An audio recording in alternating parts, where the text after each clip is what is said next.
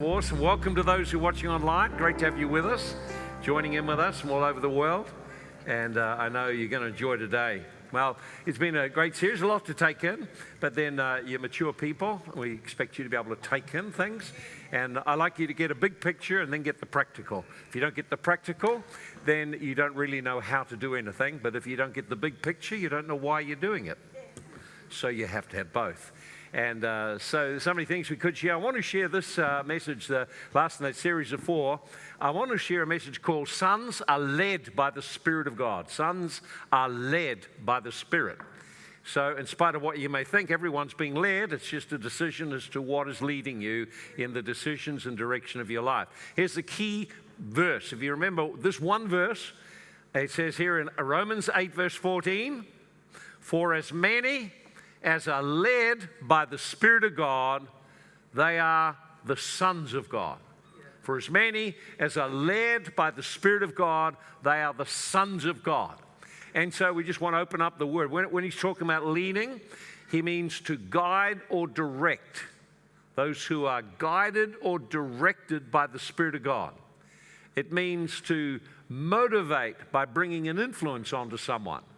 So the Holy Spirit moves us, brings an influence upon our life that'll guide us and lead us. It means uh, to take with one to a destination. So when it says we're being led by the Spirit, He is taking us on a destination. He's taking us in a direction that God has purposed for our lives. How are you ever going to know where to go if you don't listen to the Holy Spirit? You just come up with your own plan. How's that working out for you? Not always work that good.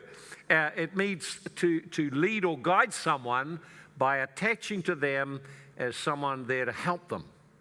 So that's the what it, when we talk about being led by the Spirit of God. We will break it down. It's very very simple. It's not complex at all. If it was complex, then ordinary people couldn't do it. If it was simple, then everyone could do it.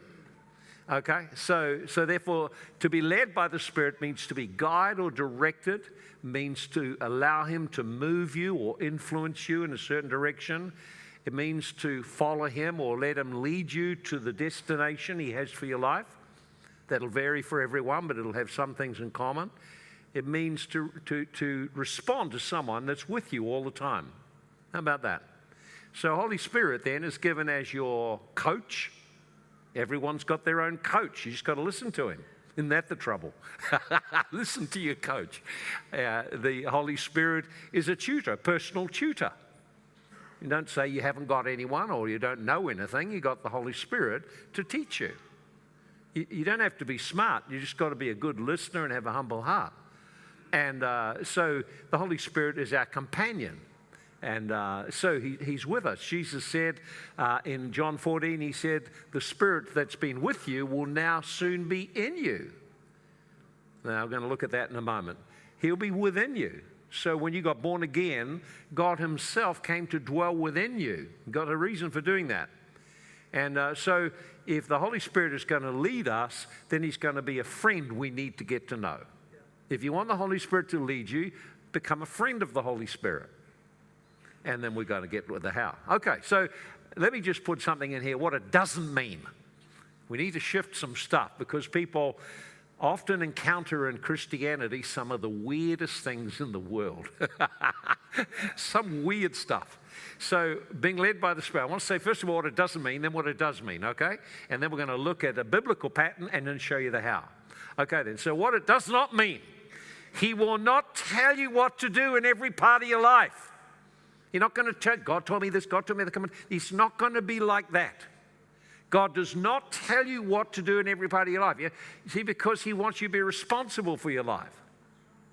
He may remind you, He may speak to you at certain times. He's not going to be interrupting your life to tell you what to do all the time. He expects you to grow up and take responsibility for your part in it. He will not control everything. Oh, the Holy Ghost made me do it. No, that's nonsense. He didn't make anyone do anything. He does not control us in our actions or decisions. You're the one who's in control. If you made a decision, you made a decision. Own it. Don't go blaming it on God. That's what, that's what immature people do. So he, the Holy Spirit won't lead you to behave uh, weirdly. He doesn't, he, he's not into weirdness, although when he manifests, weird stuff happens. but he's not going to cause you to be weird or unwise. In fact, if you're following the Holy Spirit, your decisions and your life will show evidence of wisdom and good fruit. The wisdom from above is gentle and peaceable and open to reason, easily entreated. See? So, so don't, he, he's not going to treat you, he's going to cause you to behave really weirdly and uh, unwisely and then say, But the Lord told me. No, he didn't tell you. That was something you got wrong. You're not taking responsibility. You made the decision. Getting the idea? And, and in spite of what people think, he doesn't lead us primarily through prophecies. If you're basing your lives on prophecies, that's a mistake. It will lead you to problems. He speaks to us internally and confirms it through prophecy. So be very careful about letting someone with a prophetic gift tell you where you should go and what you should do with your life. The prophetic gift, a gift of prophecy, is for use for encouraging, exhorting, but not telling you what to do and where to go and who to marry and what business to start.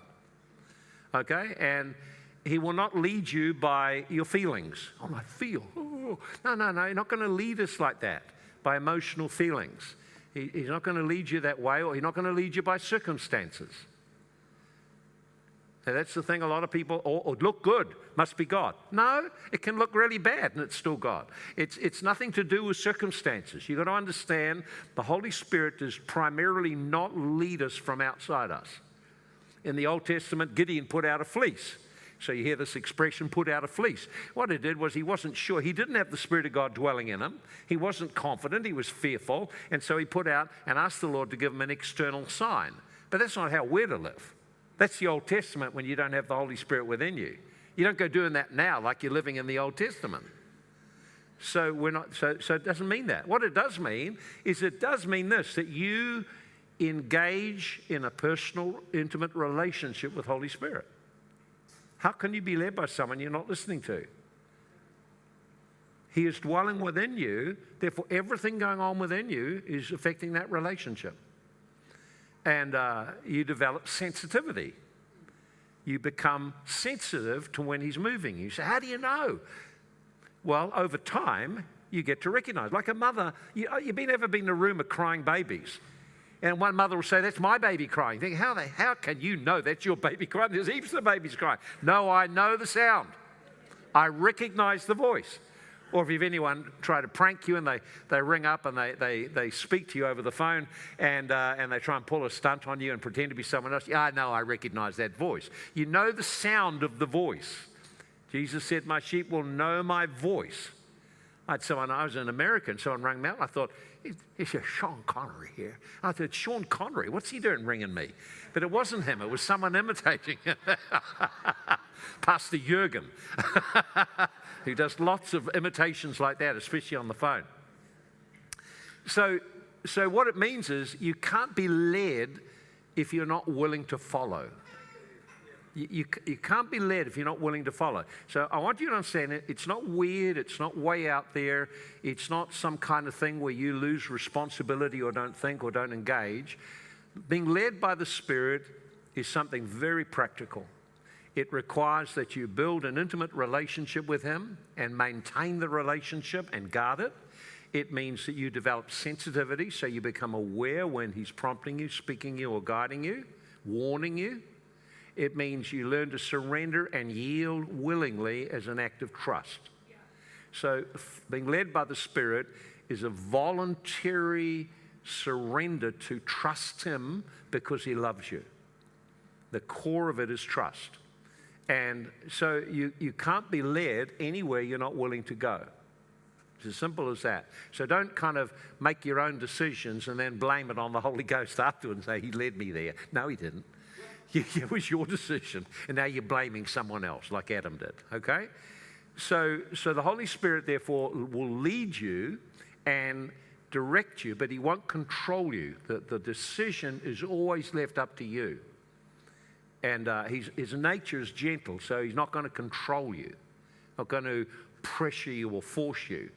So when, when, you, when you are led by the Spirit, you are voluntarily submitting to His authority that He knows bigger and better than you do. He knows more than you do.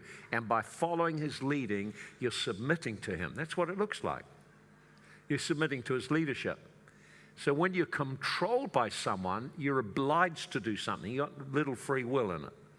So if you're led by the Spirit, you're voluntary yielding control to Him. But if you're controlled by someone, then you, you feel obliged or pressure, I had to do it. And a lot of people live their life ought tos, must do's, have to's. All of that is not being led by the Spirit, that's being led by something else, probably by legalism. So, so getting the idea that the Holy Spirit requires we be responsible, be sensitive, and learn to trust Him and flow with His leadings. Okay? Whereas the Holy Spirit leads, demons drive people. Lead, drive. Gently lead, drive. If you're driven, it's not the Holy Spirit. Anything that's got that drivenness in it, not the Holy Spirit. It's demons or the flesh or both. So here's, an, here's a scripture, for example. We saw those who are led by the Spirit of God are the sons of God. Now look at this scripture. In Luke 8 29, Jesus had commanded the unclean spirit to come out of the man, and it often had seized him. He was kept under guard, and he was bound with chains and shackles. And he broke the bonds, and he was driven by the demon into the wilderness. Notice that word driven. That word driven means to push someone to pressure someone.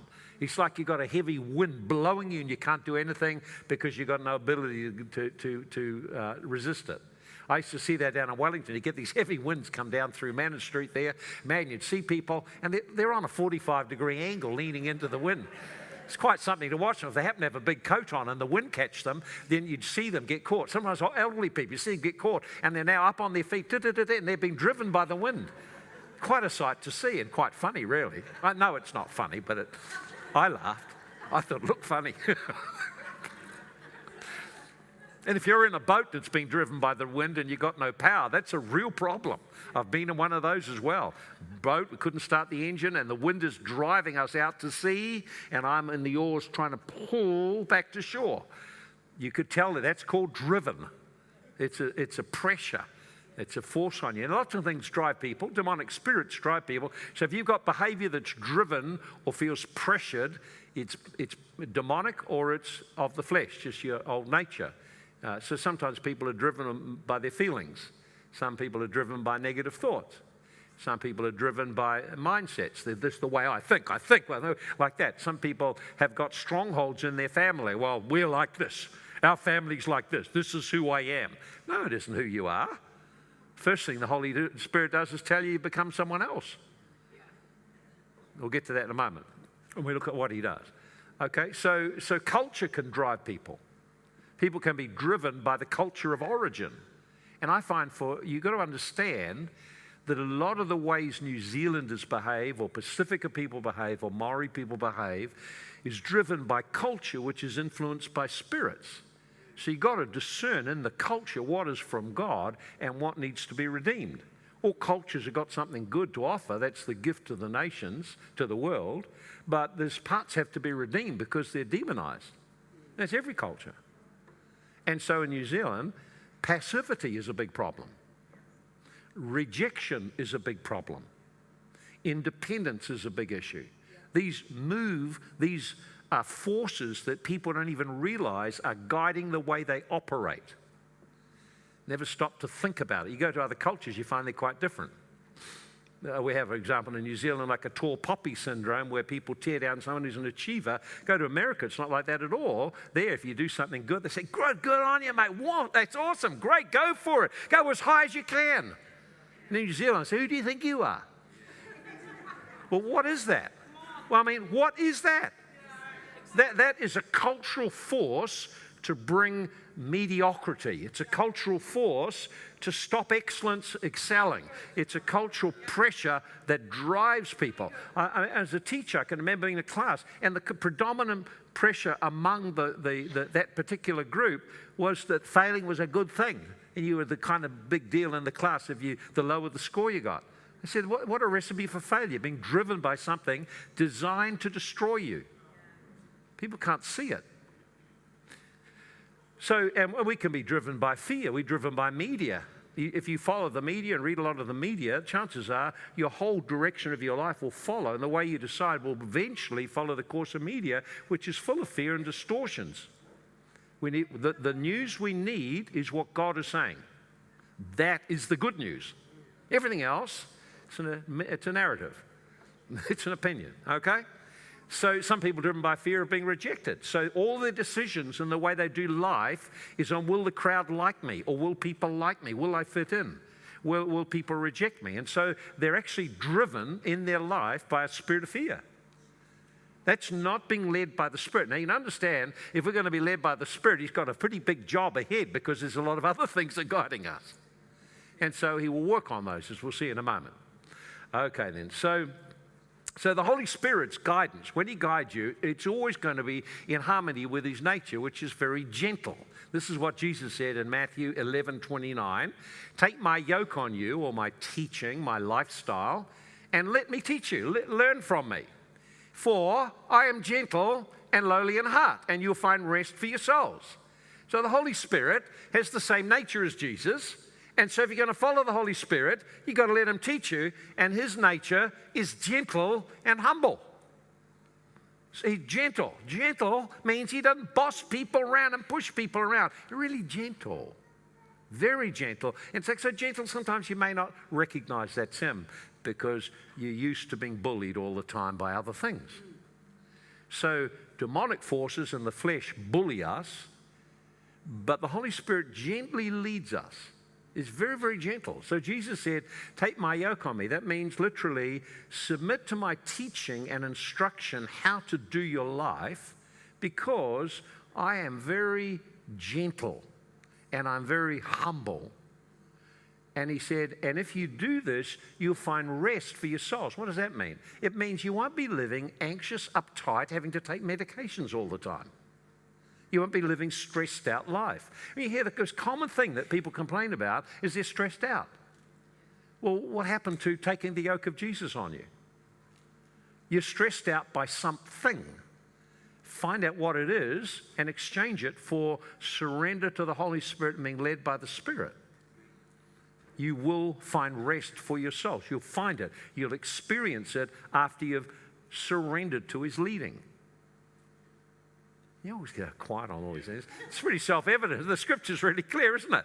Tells you what to do, tells you why to do it, and then it tells you result. There it is. So don't come all uptight and all anxious and bring your tensions and anxieties and stuff into the home and everywhere else. Bring them to the Lord and let them go. Learn how to drop into a place where you're surrendered and at peace with the Holy Spirit. You know, it'll be like a lot of guys come home and they're carrying all the junk from work into the home. Why would you do that? Everyone's been waiting for you all day to see you, and then you turn up and you're stressed out and not there. That's not right. That's not, that's not loving. That's not being led by the Spirit. Okay, all right then, so, so, so getting the idea, I've just given some introductory thoughts. I'm going to share the specifics of what to do, but I just want to give you a little bit of a bigger picture because I want to know just the pattern in the Bible of this. I want to show you briefly. Then I want to show you where he will lead us because he will lead us somewhere. He's not like unintentional, like, what do I do today? It's like God is very intentional in how He does everything. You should really get a hold of that. He's quite intentional, but He uses all sorts of things to get there. Okay, so the, so being led by the Spirit, the, uh, there's obviously there's examples of it. Now there's many examples of it. I'll just give you two. I want to take the example of Israel in the Old Testament and then Jesus in the New Testament because there's a big difference between them. Yet there's something they have in common. Okay, so Israel in the Old Testament, first of all, in Exodus 4:22, God calls Israel, which is a picture of the church, he calls Israel my son. So he calls his people my son. It's not a gender term as much as a relational function between a father and his child, and a father's need and desire and responsibility to provide guidance and protection and provision. You understand then, when he calls us a son and he leads us, it's because he's a father. So the Holy Spirit is the Spirit of our Father wanting to father us in life. Maybe you never had a father, but you still got the Holy Spirit. Learn how to let him father you. So they were lit. Now, how did they do it in the Old Testament? Well, I mean, a lot of people look back and say, man, I wish it was like that today. I'd love this. In Numbers 9.15, now, the day the tabernacle was raised up, the cloud of glory covered the tabernacle. From evening till morning, it was above the tabernacle like the appearance of fire. Oh, isn't that something? And so it was always the cloud covered it by day and the appearance of fire by night. Whoa. Now, I want you to, say. sometimes you've got to take a time to think about it, but they camped on a journey. So they've got a destination God is leading them to, and now He needs to lead them there. So, how does He lead them? He literally manifests Himself in the form of a cloud. Now, that was the cloud of glory, it was a cloud of God's presence. Within the cloud was the Spirit of God. So, it was shimmering, it was glistening, it was full of gold, it was like something spectacular spectacular and it came up over them and protected them from the heat of the sun. And then at night time, when it was cold, it changed from being a cloud and become a column of fire. Oh, can you imagine watching as it changes from cloud? Let's get out there. Oh, there it goes. Look. And then now, as the sun goes down, now it's becoming a fire that can be seen everywhere. And so, wherever you were in the camp, you look up, and right there in the center of the camp, there's this column of fire. How awesome is that? How awesome is that? Great column of fire. It's interesting, just as a side note, that the way they arranged all the tribes, if you were to have a, a drone view, you would see the tabernacle where the cloud was on, and it's the center of a cross. The, na- the nation actually camped. You, you get the numbers of the tribes and work it out. It turns out it's actually a cross. From the air, it looks like a cross very much like the cathedral where, where Queen Elizabeth uh, was, uh, had her funeral. If you look down from the top, it's in the form of a cross. It's taken from the Old Testament, taken from the pattern of the camp of Israel. So when they camped, they camped in the form of a cross. Then notice what happens, they would move and they moved. This is what called, how do you know when to move or where to move? Very simple. When the cloud was taken up from above the tabernacle after the children of Israel would journey. And the place the cloud settled, there they would place their tents. At the command of the Lord, they would journey. At the command of the Lord, they would camp. As long as the cloud stayed above the tabernacle, they remained there, camping. When the cloud continued long, many days above the tabernacle, they kept the charge of the Lord and didn't travel. So it was when the cloud was above the tabernacle a few days, according to the command of the Lord, they remained encamped. According to the command of the Lord, they would journey. So isn't that interesting? And so, whether it was two days, verse 22, if it's two days, a month, or a year, the cloud remained, they would remain encamped and not journey. When it was taken up, they would journey. How about that? Now, isn't that something? So, so now you see now, this is what it was like for Israel. Every day when you got up, the cloud of God's presence is there, stand like a mighty pillar shimmering with gold, a spectacular sight. And then some days the cloud would come up and it would begin to move. And when they saw it moving, everyone had to camp. Everyone had to pack up your tent, pack up your tent, pack up your tent. We're on a move. And when the cloud stopped moving, that's where the camping site is. God provided the camping site. How about that? Camping site, they'd stop, they put up the tents. If it's two days, then it's two days. If it's six months, it's six months. Whatever, they followed the cloud. Now, you have to think of this. If they didn't follow the cloud, what would happen? No covering, no protection, no provision. You would be isolated from the body of God's people and what they're doing. You would not enter your destiny if you did not follow the cloud. Very, very important. A spectacular thing to see. Must have been wonderful to see it. You imagine standing there just looking, God Himself in a flaming pillar of fire, and He's going to lead us and guide us. Oh, how awesome is that? And so here's the, here's the thing to, to take from. There's a lot of lessons you could learn from it. The simple thing is simply this the cloud was the tangible presence of God. Staying under it meant it provision, protection, and connection to the people of God and your destiny. Now, notice this it forms the pattern that God desires his people to be led by the Spirit. Right there in the Old Testament. Now, here's the thing the guidance in the Old Testament was external and visible. Old Testament, external, outside you, and visible. You can see it with your eyes. Wonderful thing. However, God's ultimate plan was we would be led by the Spirit, but it would be invisible and internal. External and visible, internal and invisible. Oh, I wish I had the, I'd like to see the cloud. I'd much rather have that. That would be much more. Well, that would be called being led by sight rather than by faith.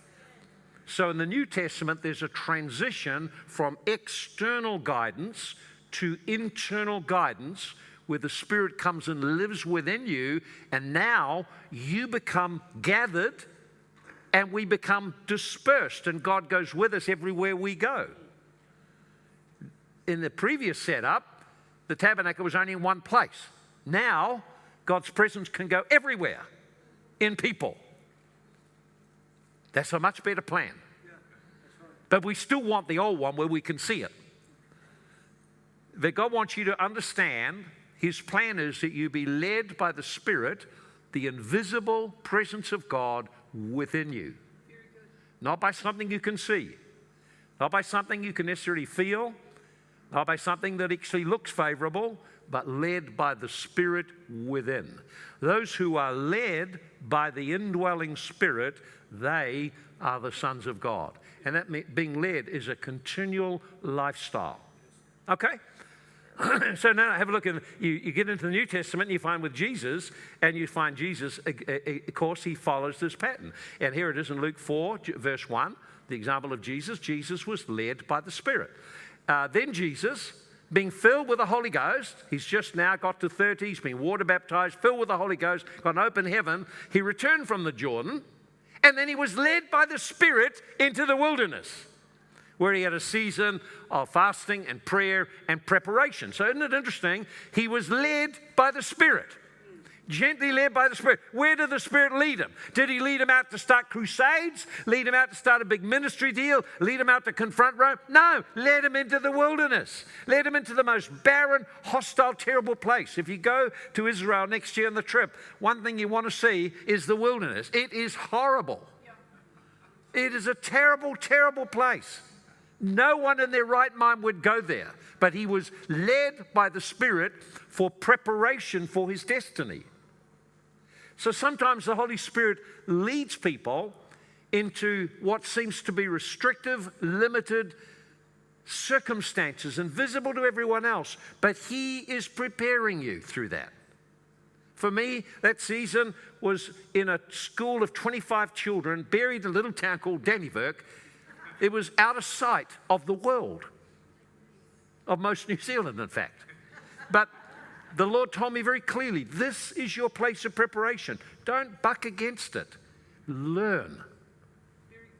Learn where He plants you. Ooh, getting quiet now. Eh, people always, I don't feel like it's going well for me. I'll go somewhere else where it feels like it'll be better. The grass is greener. No, it isn't. Not in the things of the Spirit. It's just a seduction away from the things that God called you to. Never go where it seems greener unless the Holy Spirit leads you. so it says, notice that this is a bit I like. He was led by the Spirit. Now, this has got to be a good thing. He returned in the power of the Spirit. Verse 14. There is a connection between being led into preparation and returning in power. We just want to come up and have it all happen to us in an altar call. But there's an actual, a personal life preparation that brings power to our lives. It's, it's living a life dependent on the Holy Spirit. And of course, you can look at the examples of Jesus, and there's a, there's a heaps of them. I'll just give you a couple. Here's one. What about Lazarus? Lazarus, Jesus' friend. So, what they told Jesus, Jesus, your friend is sick and dying. Come now. And what does Jesus do? Well, he cooks up a meal and he sits down and he takes a little bit of time. He just, he just seems to fritter away two days. And they said, But it's your friend and he's sick. Then they finally get there, he's dead. Now you can understand what they're thinking, well, hello, what's up here? You're supposed to love him. He's your friend. Why don't you come and fix him and heal him? See, they were, they were upset with him. And he said, Well, if you could believe, you'll see the glory of God. In other words, I was led by the Spirit to wait. Because if I'd come, you'd have seen a healing. But by waiting, you see a man raised from the dead who's been dead four days. which is going to have the greater impact? Someone being healed who was lying in a sick bed, or someone dead four days and they're in decay and they're recovered. Understand? He said, if you, he said, if you will believe, you'll see something bigger and better. He was led by the Spirit. Now, can imagine the pressure of having to come and help fix that situation? Hmm. Well, sometimes, you know, God delays, and, and the delay is uh, because He's got something bigger in mind. Don't worry about it. And so we find there's another thing in Mark 1. You find verse 34 and 35. You know, there's a huge crowd. They're all there and they, have been doing mighty miracles. The glory of God's there. And the disciples come to him and say, Come on, let's go, let's go. They're all waiting, they're all ready to go. And he's been up early and prayed and he's led by the Holy Spirit to go somewhere else. And so he just says to them, I must go to other cities and other places to preach. So, in other words, the Holy Spirit, by, by following the leading of the Spirit, he was able to demonstrate a much greater power and presence of God and the miracle with Lazarus. By following the leading of the Spirit, he was not contained where God wanted him to be contained. He could go and minister right across a nation. That's why we have to be aware of the need at times to release ministries to go out so that the work is bigger than just me and my needs. I can remember when I was making a transition from teaching in a Christian school to pastoring, God spoke to me very clearly about the shift, and I brought it to the leadership. I was surprised at the intense reaction contrary to this, this, this, this direction until I thought about it and I realized what they want is for me to continue to do what will meet their needs and bless them, and they don't see the bigger thing that God has in mind if I'm released from that to do this. Can you understand? See, you've got to follow the leadings of the Spirit. And often when we follow the leading of the Spirit, people are not always happy with it, and often the people we think would be happy aren't happy. And particularly family aren't always happy. And that's where the most painful and difficult decisions are made when you make decisions to follow the leading of the Holy Spirit into your course and destiny, and family are locked in other thinking and what you contain to do what they think is best for your life. Oh, getting real quiet now. I'm talking from experience. Talking from experience for both of us. So, where does he lead us? And then, how does he lead us? Okay, where does he lead us? Well, let's go back to that first verse again. As many as led by the Spirit of God, these are the sons of God. Okay? Now, the word, when the Bible uses a word to describe people, it's very careful the words the Holy Ghost uses. And sometimes when they're translated, they don't, we don't see the differences. We need to often look at the language to think what was he saying when he was saying. Now, the word that's used there is the word huios, meaning a fully mature son, someone who's grown up. Now, the Bible uses other, other terms.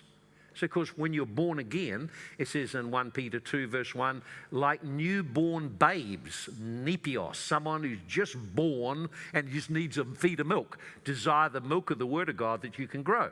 So, so when you're born again, your, your condition is not a son, your condition is nepios, a little wee infant needing milk, and the nappy's wiped, fixed up. That makes sense? Oh, don't stay there.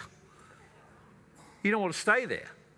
And in, in uh, 1 Corinthians chapter 3, Paul rebukes the Corinthian church in the first few verses. He said, he said, I would really want to tell you some mature things, like you were spiritual people. But he said, instead, you are carnal because you're striving and competing, and someone says, I follow this one, someone says, I follow that one. You're all in competition. And he said, when you're like that, you're like babes that need again just the milk so, so what he's saying then is that we, our condition can be described in different ways. Nepios, little babe. We could be a teknon, a young person, growing young person. Or we could be a young man. The Bible calls young men. You are strong and the word of God dwells in you. You've overcome the wicked one. So notice now different words used to describe different phases of growth.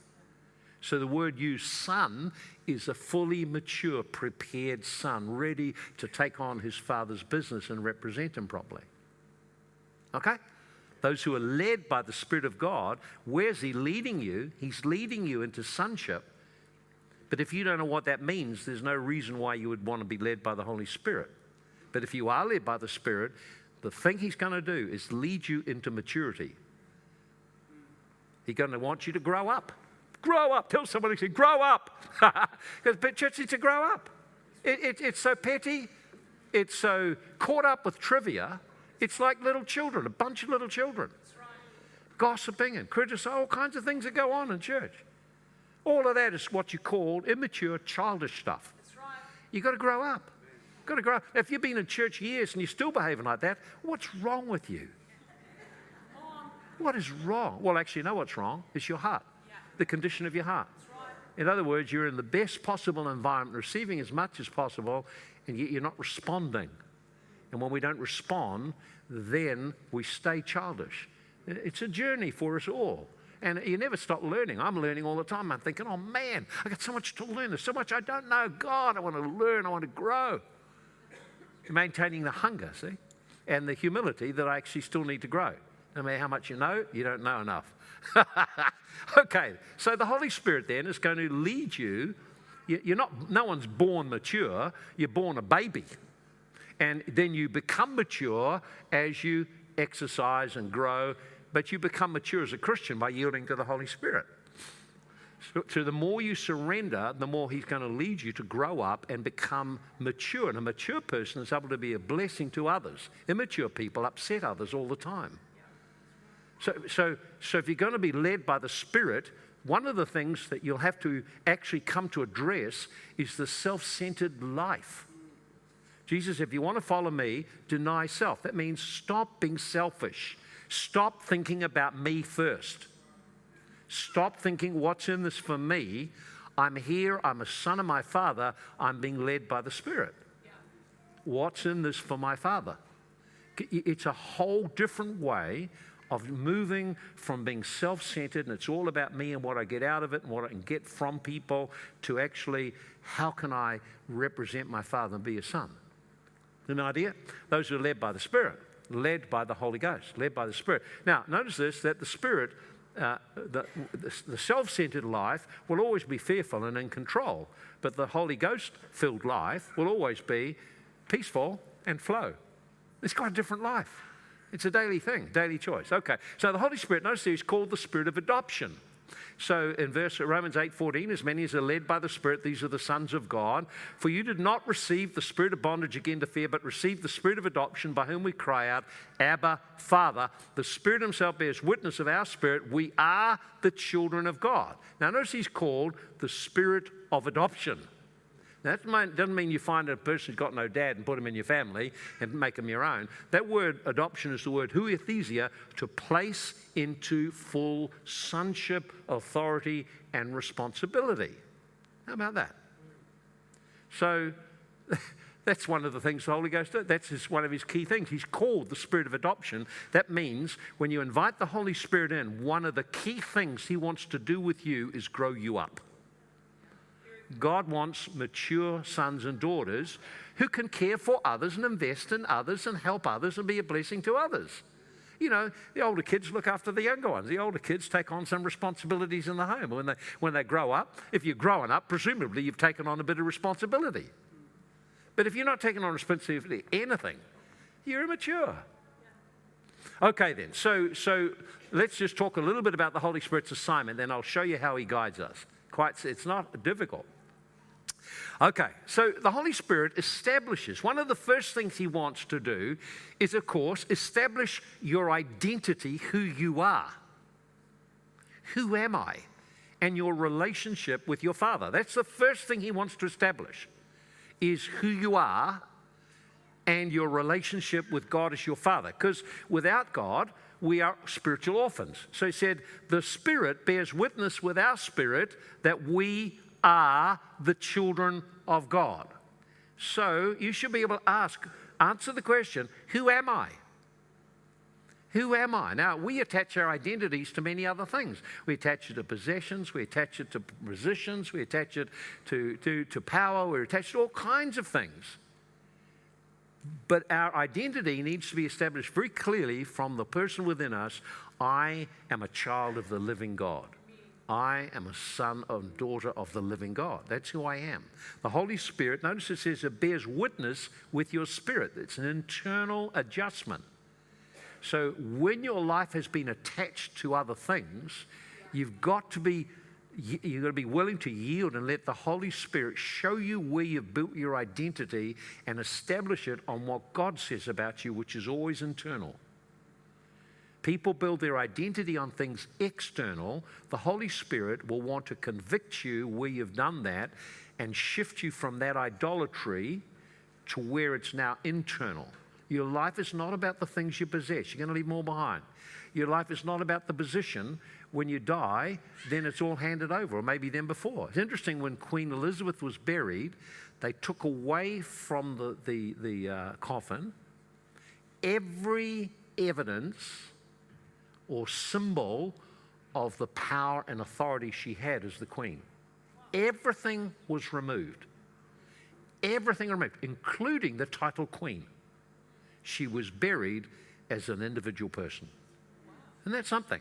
But that's actually godly because its origins are in the Bible. That's where it comes from.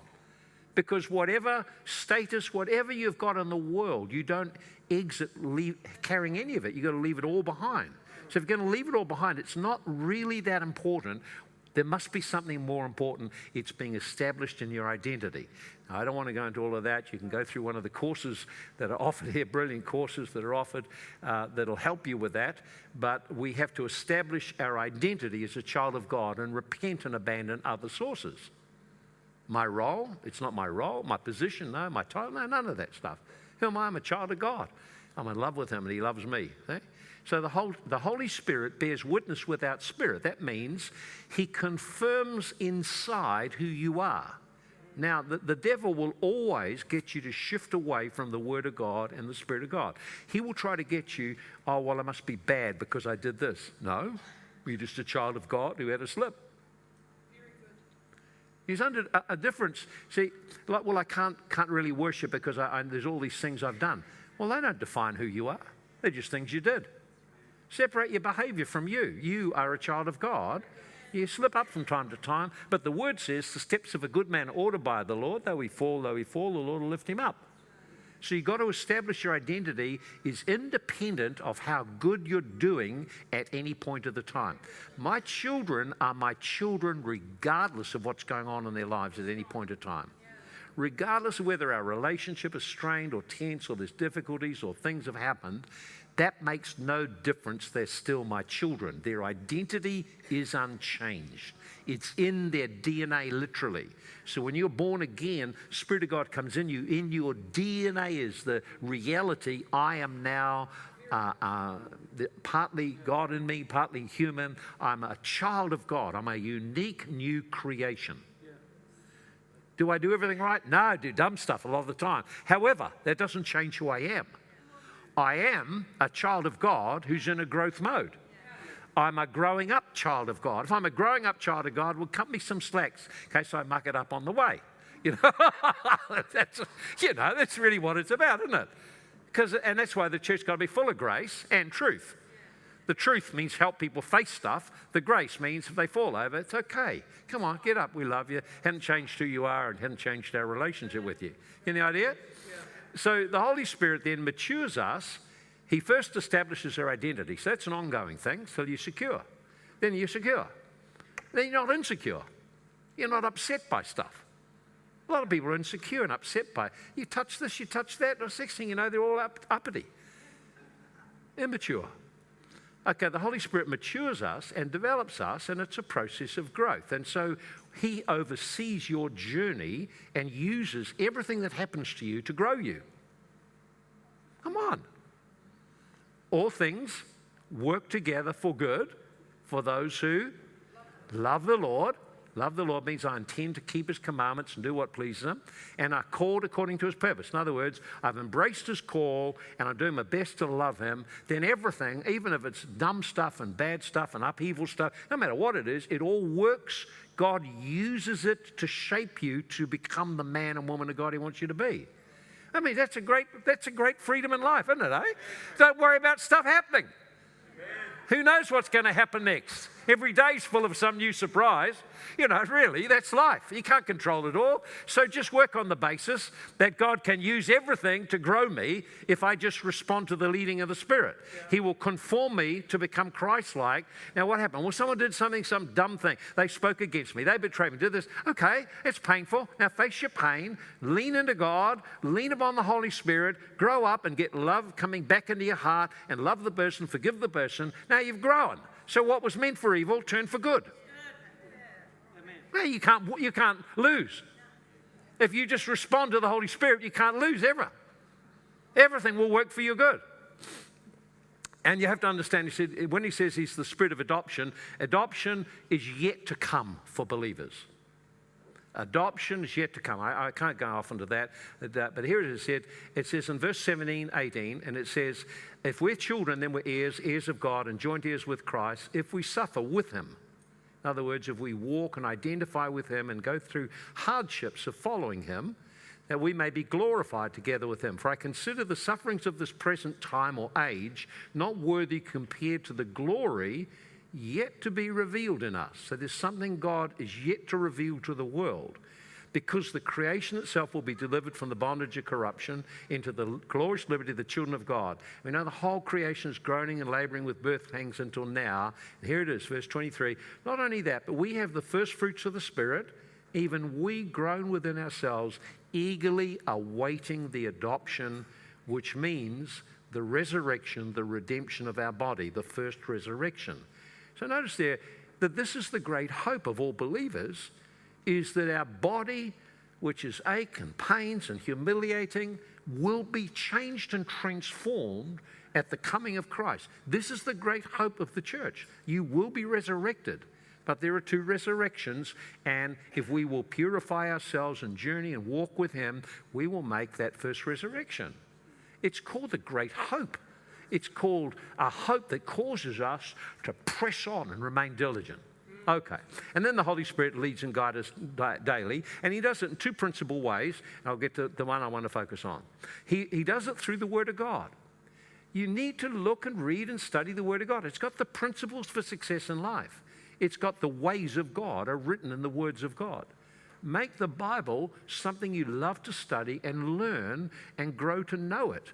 And many times you may not get a prompting or any kind of big thing, but you know the principle of the word, you can act from the principle. Like the Bible says, honor your father and mother, which is the first commandment with promise that it may go well for you, may live long. Okay? You want life to go well? Here's a principle honor your parents.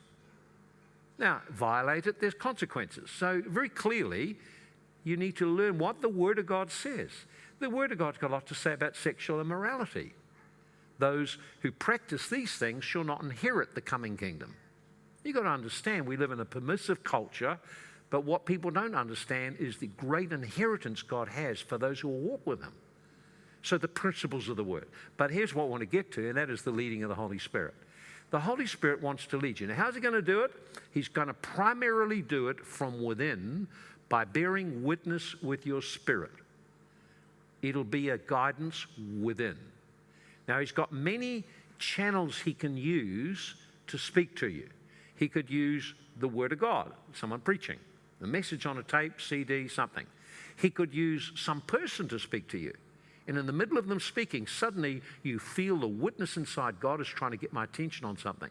It could be an unsaved person and they're having a rant at you, and suddenly as you're listening in the middle of it, you see God is showing you there's a character area He's wanting you to change. I mean, there's lots of ways. It could be a prophetic word comes and suddenly it wears witness. God is wanting to lead you and direct you. So it can come through so many channels. It can come through creation, just going out and being in nature. And in that time, suddenly as you become more aware of God, you start to become aware of the promptings of the Holy Spirit. So lots of avenues. It can be through music. So, so God is not limited how he gets the message to you what you got to learn to do is tune in in your spirit to recognize it. That that is God speaking to me through that. I remember watching a, a movie. It was an Arnold Schwarzenegger movie. And at the very end, there was this there was this dance, and they played this music. And when this music came on, I felt tears come. I thought, what is that? This is an Arnie movie. you don't cry in Arnie movies. What is this? And I asked the Lord to show me what was the trigger for my feelings like this. And He brought me back to something when I was 18 and the pain associated with that music. And said, It's time to resolve it. Can you understand? So God can use many channels, but the key is not the channel He uses, but that you witness in your spirit, that you become aware in your spirit. This is the primary way God speaks to you from within in your spirit. Your spirit, yeah, that's what I mean. Yeah, that's right. No, that troubles me. Yeah, I should do that. No, that's bad. Peace. He does it through that way. And so there's lots of ways you can do it. And so if you want to be led by the Spirit, there's a couple of things to do. And then this is how he does it. The first thing is position yourself for God to lead you. Don't just assume He's going to lead you. Position yourself for it and position yourself for it. The primary thing is you're hungry for God. You have a hunger for God, hunger for Him, and you spend time with Him. That's how you get to be led by the Spirit. The second thing is build a strong spirit man. Build a strong spirit. Now, you're going to be led by something. So, if your soul is strong, you'll be led by your thoughts and your feelings and your emotions. If your spirit is strong, you can be led by the Holy Ghost. Build your spirit. If your body is the thing that governs your life, you'll be led by hunger and whatever, desire for this and that. In other words, you, you'll be led by feelings. So build your spirit. If you want to be led by the Spirit, don't make this a random thing. This is a lifestyle. Intentionally build your spirit man. So, how could I build my spirit man? And then, how do I hear when God's speaking to me? Okay, how do we build the spirit man? A few simple ways. Number one, pray strongly in tongues. Build your spirit man. He that prays in unknown tongue builds himself. 1 Corinthians 14 4. Build, strengthen your spirit man. Strong praying in tongues. Also, meditate. Picture and hold in your mind the truth. Christ is in me. Every time you arise in tongues, the Spirit of God is arising within you. Christ is in you. A hope of the glory of God to seen on your life in the future.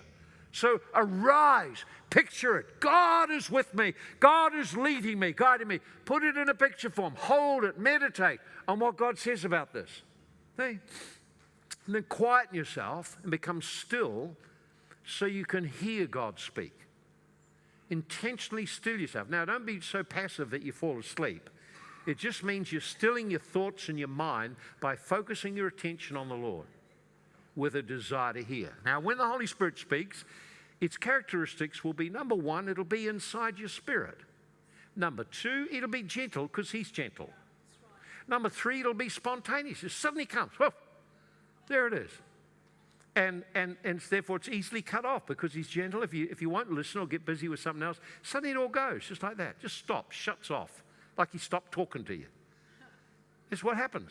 So you've got to actually welcome when he's starting to speak and pour into your life and, and start to give you something. But it'll always be there and it'll be flowing as he speaks. It'll come in a number of forms. How would you feel it? When the Holy Spirit speaks to you, probably the primary way you, you, is you feel a peace. Colossians 3:15, let the peace of God rule your heart. If you feel peace, he's leading you. If you feel agitated, something is causing your spirit to be alarmed, stop. He can lead you by putting a thought into your mind. Suddenly, in the middle of worship, suddenly a thought comes. You think, oh? And it, it's a quickening thought. It's like, that's a good, healthy, good thought. I should write it down before I forget it. See? Sometimes you'll be just maybe in praying, and then a picture impression will come. See, it, it, just it's it's gentle, spontaneous. It flows into your spirit and comes up into your mind, and suddenly it's spontaneously there. You have an impression. You may feel agitated. You may feel peace, something. So oftentimes he just leads us through peace. If you're feeling at peace and you've prayed about it and at peace about it, just move forward in what you plan. But if you're agitated, stop. If your wife is agitated, stop. Walk in unity walk in unity. Better to have unity than to push on just anyway. Maybe she's the Holy Ghost warning you. That's the truth of it, isn't it? Okay, then. So, so there it is. That's it, it's so it flows. It's quite simple. may just come as a stirring. You feel stirred to do something. You can be in the middle of a meeting and then someone's preaching and you don't even remember what they preached about. All you know is you felt the stirring in your spirit. Like, I need to. It rose up out of nowhere. That's the Holy Spirit leading. Now, what if I need guidance? Now, we need guidance in lots of areas. You need guidance in marriage, you need guidance in business and work, faith. We need the Holy Ghost to help us all the time. So, here's one of the simple things when you come to Him, don't come with an agenda. If you come with an agenda, well, I got what I want, now confirm it for me, you're going to hear what you wanted. That's why a lot of people hear the wrong things. They thought they heard God. Actually, they heard what was in their own heart. It's called praying to God with an idol in your heart. You've already decided what you want, you set your mind on it, now you come to God asking Him to, to guide you. Or, I've made my decision, now bless it. We find that as people come to us as pastors. And they come, they tell I've decided to do this. And they've come to ask I, my opinion on it. There's no, I don't have any opinion on it. You've already decided. No, no reason to have any opinion at all. You've made your decision. You're not coming for advice. You're wanting me to confirm your decision. I'm not willing to do that. Even God won't do that. Right. If you've made your decision, go with it.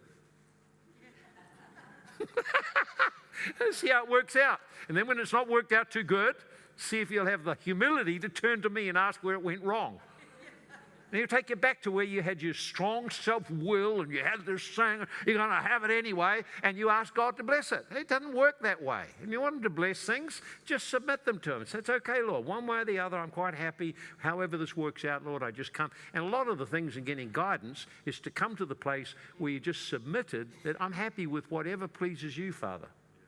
Now, you might say, well, what's the desire you've got in your heart?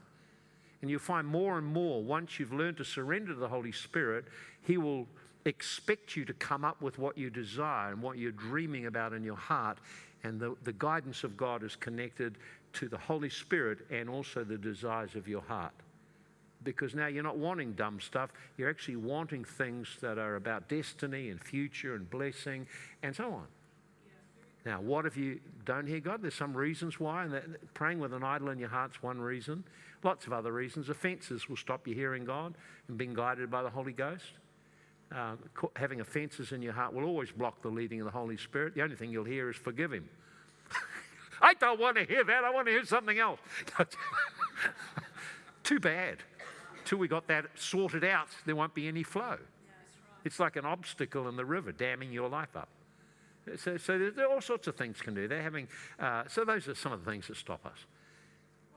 It's, it's not complex, it's not rocket science, you notice. It's actually being led and actually taking full ownership of your decisions that you made the decision. And if it wasn't so good, maybe you missed it on the way. That's okay to miss it on the way. Where did I miss it? How did I miss it? What can I learn? Move on. Never get condemned by the fact sometimes I didn't get it right. Sometimes when we get it wrong, we need to repent because we realize actually I was quite willful, there was pride, I was resistant to counsel. And so I, so I need to actually repent and then come back into being able to hear clearly again. I mean, it's not such a thing. And of course, we need this guidance all the time. You've got kids, Do you need guidance over your kids. God can show you things about what's going on in their lives. And then they wonder how you know. God told me, you know, that kind of stuff you get things come in your marriage. You need help in your marriage. I tell couples, first turn to the Lord individually. Then, when you come to talk together, you'll have a better attitude and be able to resolve problems. Otherwise, you come and you both want to make the other one agree with you. Never going to work. And you need guidance in relationships. Well, don't come and tell me, oh, the Lord told me. Get some advice from around you to see and look and see if there's fruit of God being in the relationship. So God's got certain ways He guides us. He guides us by His Spirit and He guides us in agreement with His Word. He will never guide you by His Spirit to violate His Word. He will guide you by the inner witness of the Spirit and may confirm that through people around you. That's why we belong to a body. And we have people that we can share our lives with who are wise and they can give us wisdom. Now, if you're going to share and ask people to what they think of your advice, do go to someone who's successful in that area. don't ask someone who's a total financial failure how to, whether you should make this decision with your finances. That is just being just absolutely silly, foolish but rather make a decision. God, you dwell within me. You're leading me. You're leading me into my identity. You're leading me to become Christ like. You're leading me to fulfill your course in my life. I thank you, Lord. Today I'm led by the Spirit. And you build it around your prayers. You pray in the Spirit. You surrender your heart, surrender your inner man, surrender your ears. Thank you, Lord, today. I hear your voice clearly and I instantly obey. Thank you, Holy Ghost. You're speaking to me. I yield my ears, the ears of my inner inner man, the ears my outer man, to hear your voice clearly. Thank you, you're leading me and guiding me. I desire to do the things that please you. See, you flow in prayer like that. You could do that. How many know you could do that? Every one of you can be led by the Holy Ghost. Every one of us can be led by the Spirit. Why don't we just stand up right now? This is the greatest thing that's happened to us. We got the Holy Ghost. We get our worship team up again. And let's just uh, reach out now for the Holy Ghost to come and start to come on us. Come on, let's receive what He has. Oh, yes. I want you just to pray in tongues. Pray in the Spirit now till you start to feel your spirit flowing.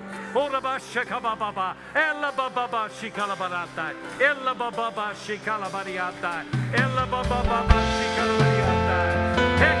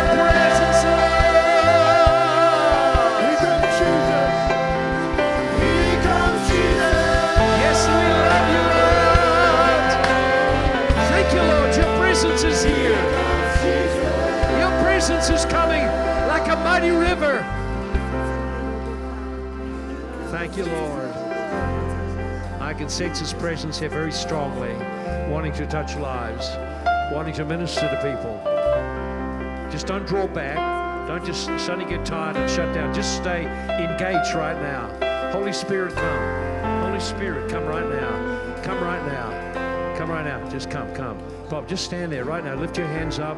Presence of God is about to fall on you, fall mightily on you. Holy Spirit, let your presence, let your power just come mightily upon him right now. Father, you know that thing he's been praying about. Father, right now, in Jesus' name, I take authority of every spirit of accusation, every spirit assigned to condemn. In Jesus' name, loose right now. Loose them and set him free. Thank you, Lord. The presence of God is all over. Here it is. Now fill them with joy. Fill them with exceeding joy. Fill them with exceeding joy. Quickly, come, come. God wants to touch you. Lift your hands. There's a river of the Spirit of God starting to flow right now. I just see the Spirit of God arising on your life. God is activating the gift of prophecy. He's activating again what you once operated again.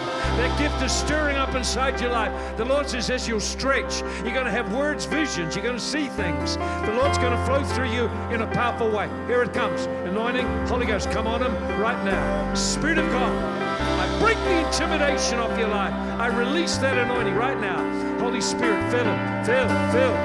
We activate that gift of prophecy in Jesus' name. There it is, presence of God. Holy Ghost, come. There it is right now. Just take all the weight of that business off his life, Lord. Just release him right now. Joel, God's wanting to bring a freedom, a greater freedom into your life. Much greater freedom. I just see the Lord saying He's going to bring a rest into your life and a new joy, a new level of joy. I see you starting to reach to minister to people boldly in the Spirit, boldly and with authority. Lord, let your anointing just come on it right now. Come, Holy Ghost. Here it comes. Here it comes. Three, two, one. Power! Touch your Lord right now. Let the power of the Lord come upon her right now. Holy Spirit, come, come, quickly come, come, come, come. Thank you, Lord. Touch him, touch him. God is going to release creativity. Creativity, creative ideas. You, you've seen God do many, many things. This is just the beginning of it.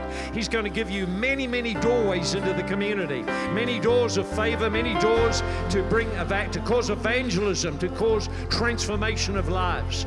It's going to be firstly through finances, then it's going to come through creativity. It'll come through music. It's going to come through the dance and drama. It's going to come in a variety of ways. God's releasing great favor. There's a generation to be equipped in the realm of the Spirit. There's a generation He's calling you to engage and equip to move and flow with the Holy Spirit.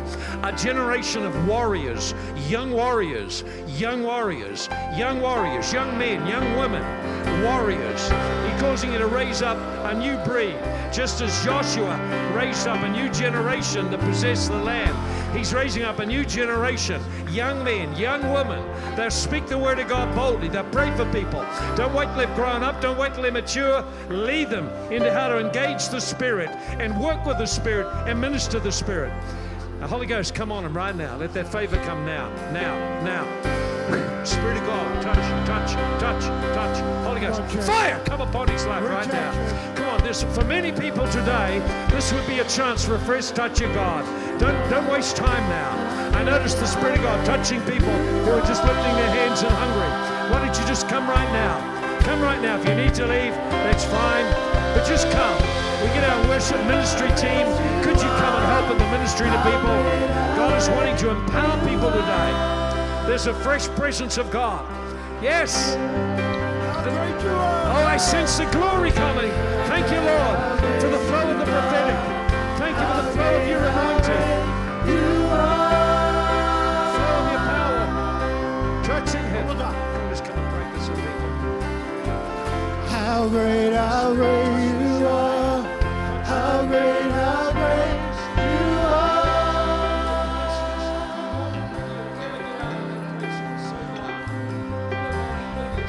Here comes the glory of the Lord. Here comes the glory